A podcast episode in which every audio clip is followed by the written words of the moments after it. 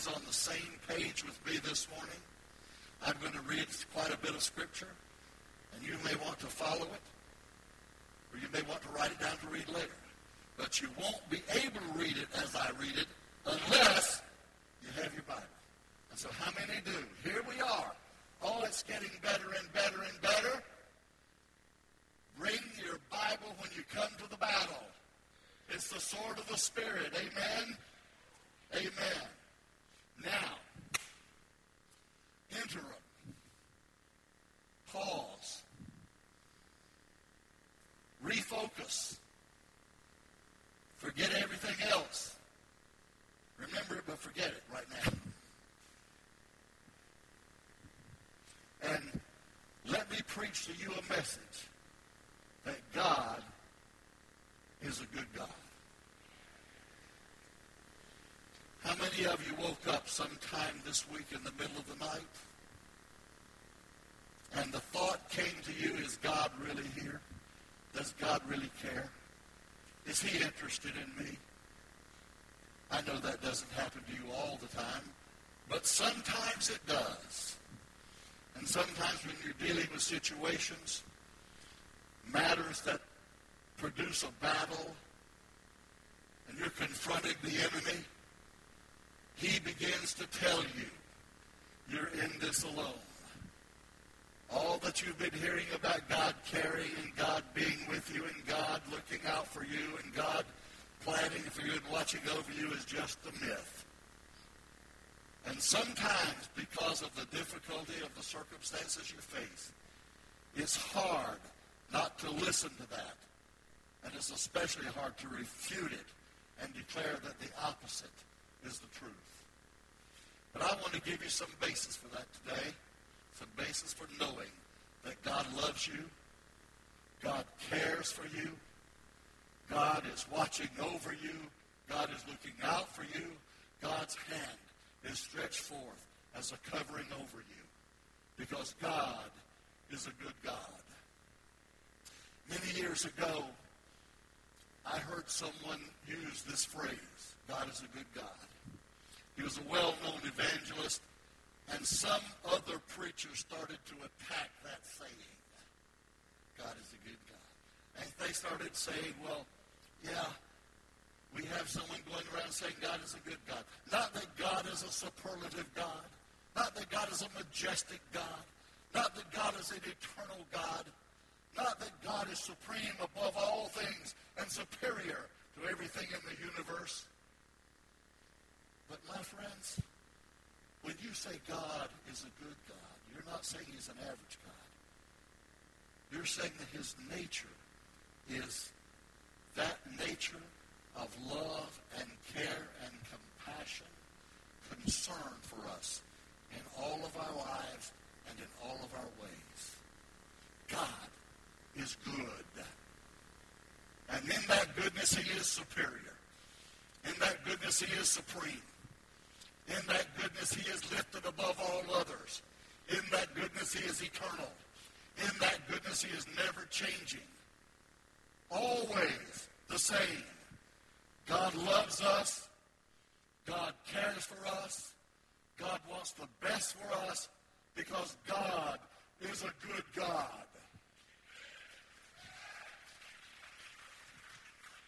Romans chapter 2, verse 4. This is what the English Standard Version says. Don't you see how wonderfully kind, tolerant, and patient God is with you. Does this mean nothing to you? Can't you see that his kindness is intended to turn you from your sin? There are those who believe that the only way God can get our attention is to smack us in the face. The only way he can lead us to repentance is by shaking us over the fires of hell. The only way he can cause us to serve him is by striking a furor of fear in our hearts. But the Bible doesn't say that. The Apostle Paul wrote under inspiration that God, and we should see this, is kind, tolerant, and patient with us. Why? Because he loves us. Because he cares about us. And then he asked this question, does this mean nothing to you? In fact, it ought to mean everything to us. It ought to be the superior message that we live with vibrating in our hearts every day. God cares for us. He is wonderfully kind, tolerant, patient in every way, pouring out abundant blessings on us because he loves us. And yes, that does mean something to us. And this is what God is doing, desiring to bring us to a place where we renounce sin, we turn away from transgressions, and follow the directions of the Lord. And in doing that, we give up sin and adopt righteousness in our lives. We're transformed from darkness to light, from children of the darkness to children of the light, from followers of Satan or evil or wickedness and sin into followers of righteousness, glory, heavenly, renouncing all else and standing in the holiness of God. The goodness of God is intended to bring us to that place. So we don't have to be brought into salvation because of God striking us down. We are brought into salvation because we know God, so good to us, wants to lift us up. So then what about the sinful condition of the world? I know there are a lot of people thinking that right now. If God is so good, why does he let the world suffer under what it suffers? Why is there hunger and famine? Why is there murder and hate filling up various places of the world? Why has God allowed that to happen? One thing you can be sure of, God is not responsible for the horrors of the world. He's not responsible for ISIS. He's not responsible for the beheading of Christians. And while some people may say that the works of nature, when they're, they don't ever say the works of nature when the sun is shining and the sky is blue and the beauty of the world is glowing around us. They don't ever say that's a work of God. But let a hurricane strike. Let disaster hit. And the newspapers, an act of God. And everybody says, listen, it's not an act of God.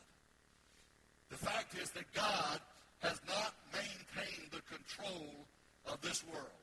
He owns this world, but has not maintained the control of this world because he gave that into the hands of man who turned it over into sin. God is not responsible for the sin that's in the world because God did not create sin.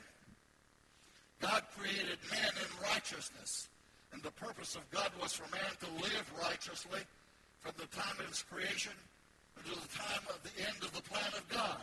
But that didn't happen when the federal head of our race, the human race, fell into sin and brought sin into the world and sin into the hearts of mankind and sin into the hearts of all the generations following Adam and Eve. God didn't create sin. He created righteousness and the possibility that one could live righteously forever and never contend with sin.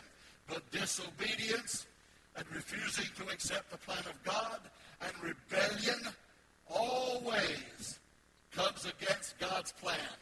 And sometimes, in a temporary way, that rebellion and that sin controls the day. The time will come when all of that changes. But the world that we're living in right now is not the world that God is controlling except by his eternal plan, which will finally be fulfilled. The Bible says that today the prince of the world is in control of the events of the world. Eventually, all of those events will come together to fulfill the plan of God. But what I'm trying to tell you now is that the things that are happening in the world today that are sorrowful, that are saddening, that are heartbreaking, those things are not the product of the fruit of God's tree of righteousness. Those things are the product of the sin actions that came about from the tree of the knowledge of good and evil when God was disobeyed and rebelled against. So he didn't make Cain kill Abel. He didn't cause the sins of Sodom. He didn't cause all the unrighteousness of the wicked kings of Israel of the past. In fact, he brought judgment on them. Time and time again, he brought judgment on them. In fact, God brought judgment through one great event on the whole human race at the time when he sent the flood. And Noah and his family were saved in the ark. God is saying to everyone by all of these statements that he's not responsible for sin and he didn't create sin. God stands against that. And ultimately, ultimately, in the final plan of God, when the final chapter of this book of life is written, when the final testimony is given, when the final words are spoken, and all of this comes to a culmination and a conclusion, the answer is going to be Jesus Christ is Lord of Lords, Jesus Christ is King of Kings, and Jesus Christ is ruling over heaven and earth. And it will change. It will change. And so what you and I want to know is where we stand today. And what I want you to know that you stand is this. God is your Father. And he's a good Father. I know that we believe, in a sense, God's the father of the whole human race because of his creation. But in a different sense, God is the father of individuals who put their trust in his son, Jesus Christ, and believe in his plan of salvation, which has changed life and changed the expectation of eternity for those who believed. And for those people, God is understood and recognized as a good, good father. And so if you say he's such a good father, then why do things happen that I don't like? Same reason they've always happened in your life that you didn't like. When your father told you things you didn't want to hear. So we got your earthly father now. Your earthly father told you things you didn't want to hear. Things you didn't like. Things you didn't agree with and things you didn't want to live up to. And some of you had a lot of conflict in your life because of those things. So you can look at your Father God and recognize that he is telling you and has told you some things that you didn't like. He said to you some things you should do that you didn't want to do. And maybe you decided you wouldn't do them. You'd find out if it really was true that you needed to do them. And if you've been at it very long, you found out you need to do what he tells you to do. So, a good father who loves us above all, a good father will practice and, and express discipline toward us. And I know that we would rather not hear this. But if we're going to hear the whole truth, about our relationship with God, we have to hear it because it's so, the Bible is so full of it. And so your Father, God, Father God, has some disciplinary things that need to be exercised in your life. And if you don't let the discipline of God prevail in your life in righteousness, you will find that God knows better than you did, and you should have done what God told you to do because the results will always be calamitous and disastrous if you don't follow God's plan, even if it's God's plan of discipline. Amen, Pastor. have you ever been disciplined by God? If you're God's child, you have. And I'll tell you, this is what the Bible says. My son, I'm reading from Hebrews chapter 12 now. My son, do not regard lightly the discipline of the Lord. Take it carefully under advisement, it says. Nor be weary when reproved by him. Don't be so weary you're ready to give up when he reproves you and says you're not on the right path, you're not going the right way, you're not doing the right thing. Has God told you lately you're not doing the right thing? If you're listening to he probably has. For the Lord disciplines, I'm reading, still reading from the scripture. For the Lord disciplines the one he loves and chastises every son whom he receives. Now, I want to say something at this point that I believe needs to make a point of clarification. There are all kinds of ways that God exercises his discipline upon us. But striking us down with illness is not one of them. Beating us up with disabilities is not one of them that happens against the plan of God. And that's why we pray against it and stand against it. If we believed it were God's discipline, it would be wrong for us to pray for recovery from it. But knowing that's not God's disciplinary plan, we can pray to overcome such illnesses that come against us. But God still is practicing discipline in our lives, and you have to recognize when you're hearing from God about what you should change, the direction that you should go instead of the direction that you're going. And this is a hard thing. This is harder than putting up with illness sometimes. God says that you're going in the wrong way, in the wrong direction. And some people just decide, I'll go ahead and choose my own way without listening to what God says. It's always leads you to the wrong destination when you make your own choices of what way you're going to walk in this life, in this world, and not listen to what God's telling you that he wants you to do. Because God has your best interest at heart. God has your best interest. He wants what's best for you. And you want what's best for you. The trouble is, sometimes what you think is best for you is not really correct because you don't see the whole picture, and God does. God knows what's best for you while you just think you know.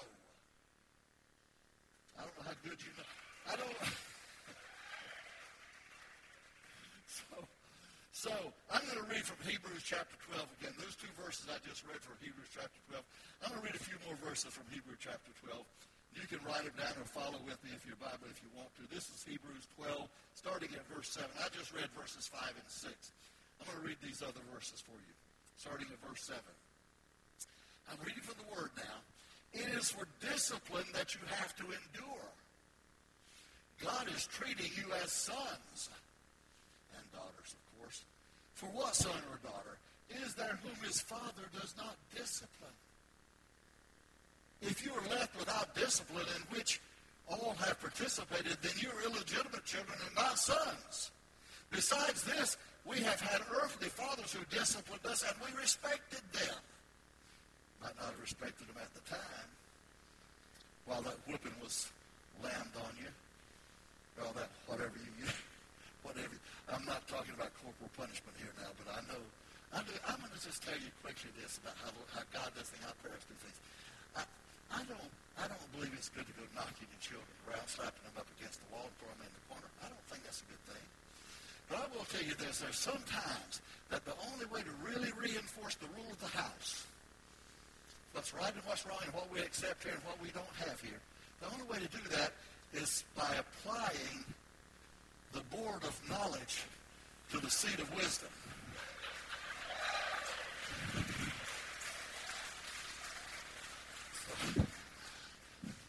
So,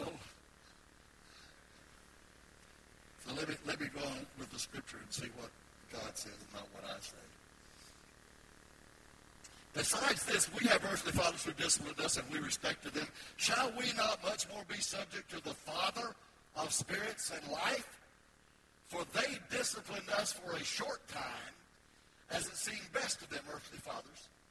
But he disciplines us for our good that we may share his holiness.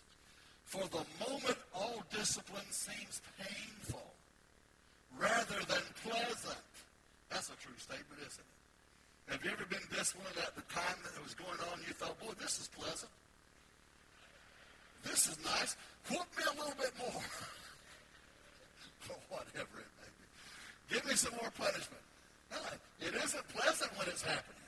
It can be painful rather than pleasant. But later, the Bible says, later it yields the peaceful fruit of righteousness to those who have been trained by it.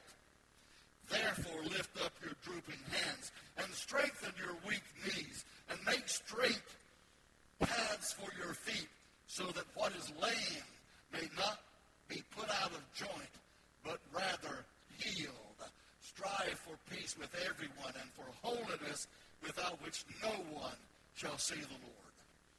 Now that's the practice of discipline that God imposes on us, and he does it for our good. God is never going to do anything that is intended for your harm. He's never going to bring anything that is intended to be detrimental to you.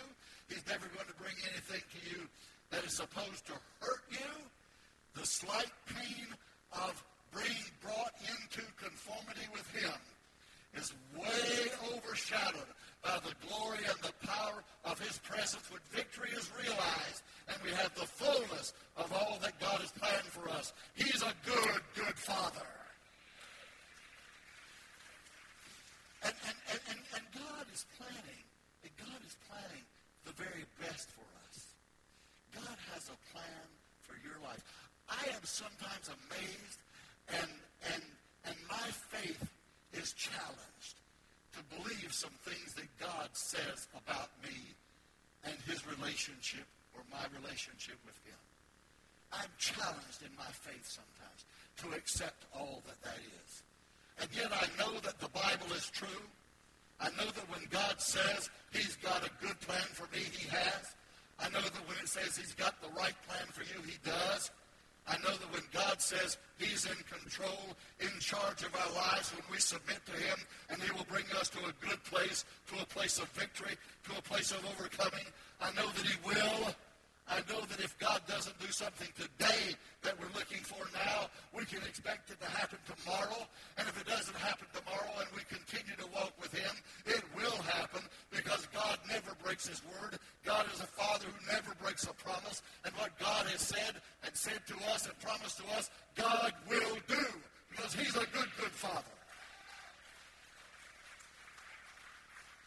I've never, I have never in all of my life in all of my life, I've never planned anything to harm one of my children. I have never designed anything that would be, uh, that I knew would be bad for them. I have never set out to destroy anything in their lives, anything good. I've always planned for the best for them. Always tried to produce the best for them. Always tried to get them to walk the path that I knew would produce the best thing in their lives for them. And I think any one of my three children would say to you that's true. I don't think one single one of them would say that there was ever a time. I may have been wrong sometimes. That's the difference between God and me. Sometimes I'm wrong. I know that's hard to believe. And I preach that it's not true, but when I get my most honest moments, I know that's true. But God knows everything that's best for us. And I will tell you, if I want what's best for my children, God wants best for all of his children. He wants the very best for us. If I had a good plan for my children, for them to succeed in life, God has a plan for every one of us to have spiritual success and victory in our lives. If you want what's best for your children, and you want that right now today, right now in this service, if you have children, you want what's best for them. You're, sometimes you chafe under what they're living through right now, what they're going through. You're unhappy and brokenhearted about it because it isn't where you want them to be. It isn't where you want to be because they're not in the plan of God, and you have wanted them to be there. You want them to have what's best for them. You want them to know God and love God and serve God. Of course you do, because that's the nature of a parent. And pray that it will come to pass, that God will bring that into fruition, that it will happen. But put yourself down as a comparison with God. If you want what's best for your children, surely, surely God only wants what's best for us. He only wants, wants what's good for you and for me because he treats us as his children. And the discipline of the Lord that may come into our lives is for a purpose. And that purpose is to bring us into conformity with his will, to walk in his righteousness until we exercise and appreciate and achieve holiness, which is the brand that God has placed upon his children to be known to the world. That's what came out of Hebrews chapter 12, what I've just preached to you. So, so, so to say that God has a good plan for you is a, is a powerful statement for us. I think Jeremiah 29, 11 has become one of my favorite verses of Scripture. Over the last few years, it has become popularly known more than it was before. Has had more emphasis on it. Jeremiah 27, 29, verse 11 is where it says this. For I know that this is God speaking to us. For I know the plans I have for you, declares the Lord. Plans to prosper you and not to harm you. Plans to give you a hope and a future. God our good God has a good plan for every one of us. His plan for us is blessings and victory. Hallelujah. Hallelujah. And, and, and if you want further confirmation of that, I suggest that you read in Psalm 139. In Psalm 139, verses 13 through 17, he says that God knew you and loved you before you were born. God knew you and loved you before you were born. He said that before you were knit together in your mother's womb, he knew you. He knew your name before your birth certificate was signed. He knew your name before, before your parents decided what to name you. And, and he knew what your life was going to be, and he loved you anyway. God knows our name. When, you know, God knows more about us than all the rest of us know about us. When, when my grandson Trent, who's going to be 15 this month, he's going to be hard to believe he's going to be 15 this month. He is the son of my daughter who lives in Maryland. Their only child, Trent. He's named after me. I tell him he's got the best name in the family. He's got my middle name for his middle name. And that's an achievement because just right up to the time that Trent was being born, his nursery was all decked out in pink. And just up, just just before he was born, his name was Emma Grace. I'm sure glad they changed that, aren't you? Because they thought they were going to have a girl. All the doctors had told them through almost nine months that they were going to have a girl. So they planned for Emma Grace. There's a little girl that comes here sometime. Her name's Emma Grace, and I talked to her about that. Tell her I love her name. But, but just before he was born, one doctor said, well, you're going to have a nice, healthy boy. And my daughter said, oh, no, no, I'm having a girl. He said, oh, no, not this baby you're not. Maybe next time or not. This baby's a boy. If you don't believe it, look at this sonogram. And they agreed with it. It was a boy. So now she's scrambling. What am I going to do? I've got all these pink things. I don't even have a name for it. I can't call him Emma Grace. Love the name, but don't want to put it on a boy. So she said, I got to change that. So what shall I do? And they thought about it considered it. I'm not even sure how they came up with Trent, but she called me one day and she said, Dad, I know we name everybody in our family William. You know, we've got Jackson William, Joshua William, William Jr., William Sr. Everybody, all the boys in this family got the name William somewhere in there except for Trent. And Kim said, I want at least a little bit different, but I want you to be honored, Dad. I want always to remember that you're his grandfather. And so she said, is it all right if my middle name is Powell, by the way? I don't know why. I have no explanation for that. It, just that that's what it is. It always has been. So I didn't know it till I was about 25, but when I finally found out, it was too late to do anything about it. So, so, so but she said, I want to name him Trent Powell. Is that all right with you? And I told her how honored I was, how delighted I was. And that's his name right now. Trent Powell Wilkins is his name. And uh, I love him dearly. And, and I love all of my grandchildren, all of my children. And I will not do anything to harm him or to harm any one of them. Every time I plan something for them, I think and I believe and expect that I'm planning something good for them. So if I would treat my children, my grandchildren, my family that way, why would we think for even a fleeting second that God would treat any one of us differently from that?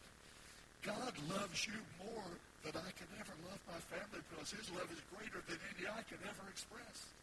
And if God loves you all that much, God wants to do good things for you because he's a good God and a good Father. So, so he set you apart before you were born. He knew you and loved you before you were born. And I want to give you a real confirmation of this. I don't know if you've ever discovered this in the Scripture. I remember the day since I've been here in this church. Sometimes I know I've, there are Scriptures I've read hundreds of times, and I don't exaggerate. I know I've read them a hundred times. He asked me for certain things in the book of Galatians, and I can tell you certain places that uh, God forbid that I should glory save the cross of our Lord Jesus. I'm crucified with Christ, nevertheless I live. Galatians has always been a powerful book for me. And one day, a few, I guess a few months ago, maybe, maybe even a couple of years ago by now, I was reading Galatians and somebody had asked me a question. If God has a good plan for us and wants us to follow him and live for him, why did it take me so long to come to Jesus? And why did I have to live such a sinful, profligate life until I came and came to Jesus? Can you answer that for me, Pastor? And I said, I'll get you an answer. Didn't have an idea what to say. But as I was reading this over the next few days, I was reading in Galatians. And I read what Paul said. Now, here's a man who persecuted the church, who hated Christians, hated Christ, hated everything to do with Jesus, was against him in every possible way. And one day he's on the road to Damascus, and the Spirit of God strikes him down and reveals Jesus Christ to him in a mighty revelation. And Paul is referring to that when he wrote this to the Galatians. Chapter 1, verse 15. Paul said, he, God, set me apart before I was born. Now, this man, who was such an enemy of Jesus, was set apart before he was born. God set him apart before he was born. And then he called me by his grace. When I read that, I thought, wow, if that's true of the Apostle Paul, and he knew that God set him apart before he was born and then called him by his grace. I can accept that as God's plan for me, and I can go back to this person who asked me that question that I couldn't answer at the time, and now I've got the answer. God's will for us is his will, not our will. And there's a time, an encounter planned that God has set in the calendar of your life. And at that time, at that day, at that hour, at that moment, where you are, whatever you're involved in, there's a time that God is going to come and speak to you. And he's going to declare to you, I will change your life. Now I will take over your life. Give it to me. That's what Saul had to do in order to become Paul. He said, Lord, what will you have me to do? And when that encounter comes into your life, that God who loved you before you were born, that God who had a plan for you before you were born, and you lived all that time as a part of God's plan in sin and away from Him, and you didn't know it, and I didn't know it.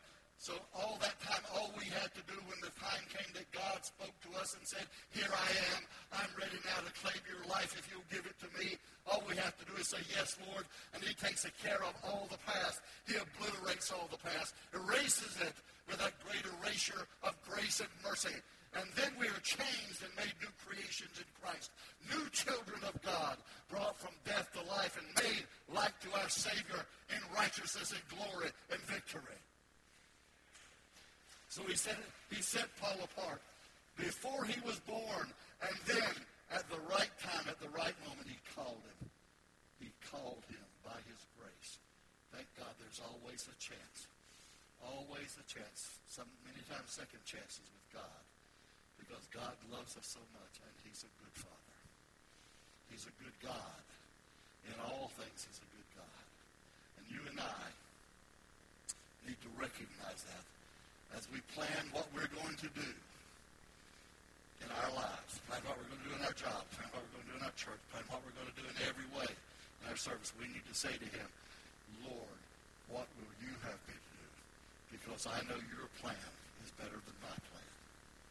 I'm better off in your will than following my own will. I'm better off where you put me.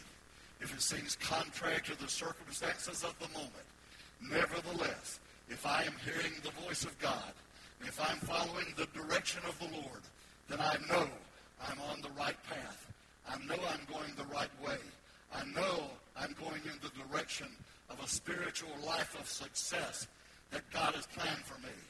If I hear God speaking and I obey and I listen, I'm going to receive the best. And how do I know that?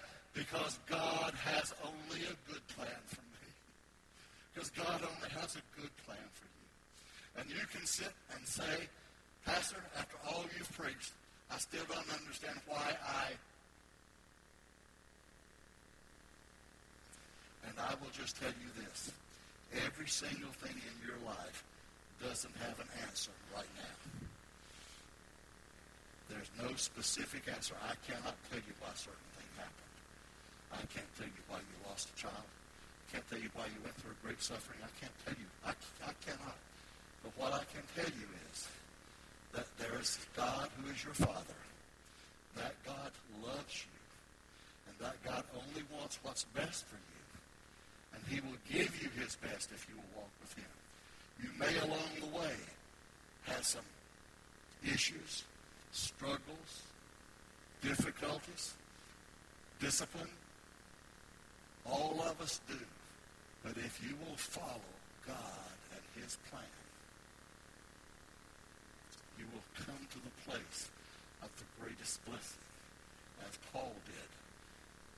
When he emerged from that sandy road, dusty road, stood up, having fallen in the dirt, knocked off his animal by the power of God, he stood up and he said, Lord, who art thou? And Jesus revealed himself, I am Jesus of Nazareth. And then Paul believed it, accepted it, acknowledged it, and said, Lord, what will you have me to do? And that's where you are today and where I am today with our Father. Father, show me what you'd have me to do. And I will do it because I know that your way is always, always, always, your way is always the best way for me. It doesn't matter how old you are today, if you've never received Christ, it doesn't matter how long you've gone in your life without receiving him. That doesn't matter. Accept him today. I know there's some of you sitting here who accepted Jesus. I look around and see people who've accepted Jesus in, in, in latter stages of your life. Really, you really came to the Lord Jesus. You came to know him. Some of you, I, I, I know, I, I'm just looking around thinking about people that I know. I know, I know every one of you here with maybe one or two exceptions. I know a lot more about some of you than I know about others because I've been around you and been with you longer. I've experienced. But I, but I see people that I've had to talk to and explain to you that once you've received Jesus, you're his child, you're God's child. You don't have to keep on doing it. You just got to accept that by faith. And right there from that point, you're going to grow. Things are going to change. You're going to develop. You're going to move forward. You're going to question as you go. But keep this one thing in mind. I am a child of God. I am a child of God. God is my Father. And I will live in victory because God has a good plan for me. God has a victorious plan for me. And in God, I will overcome because he says I will. When God says it, it's true. And when God declares it, it will not change. We are living on the promises of God, the promises of God's word. And that promise, those promises assure us and guarantee us a victory. Amen. Amen. Everybody stand with me, please. Everybody stand with me.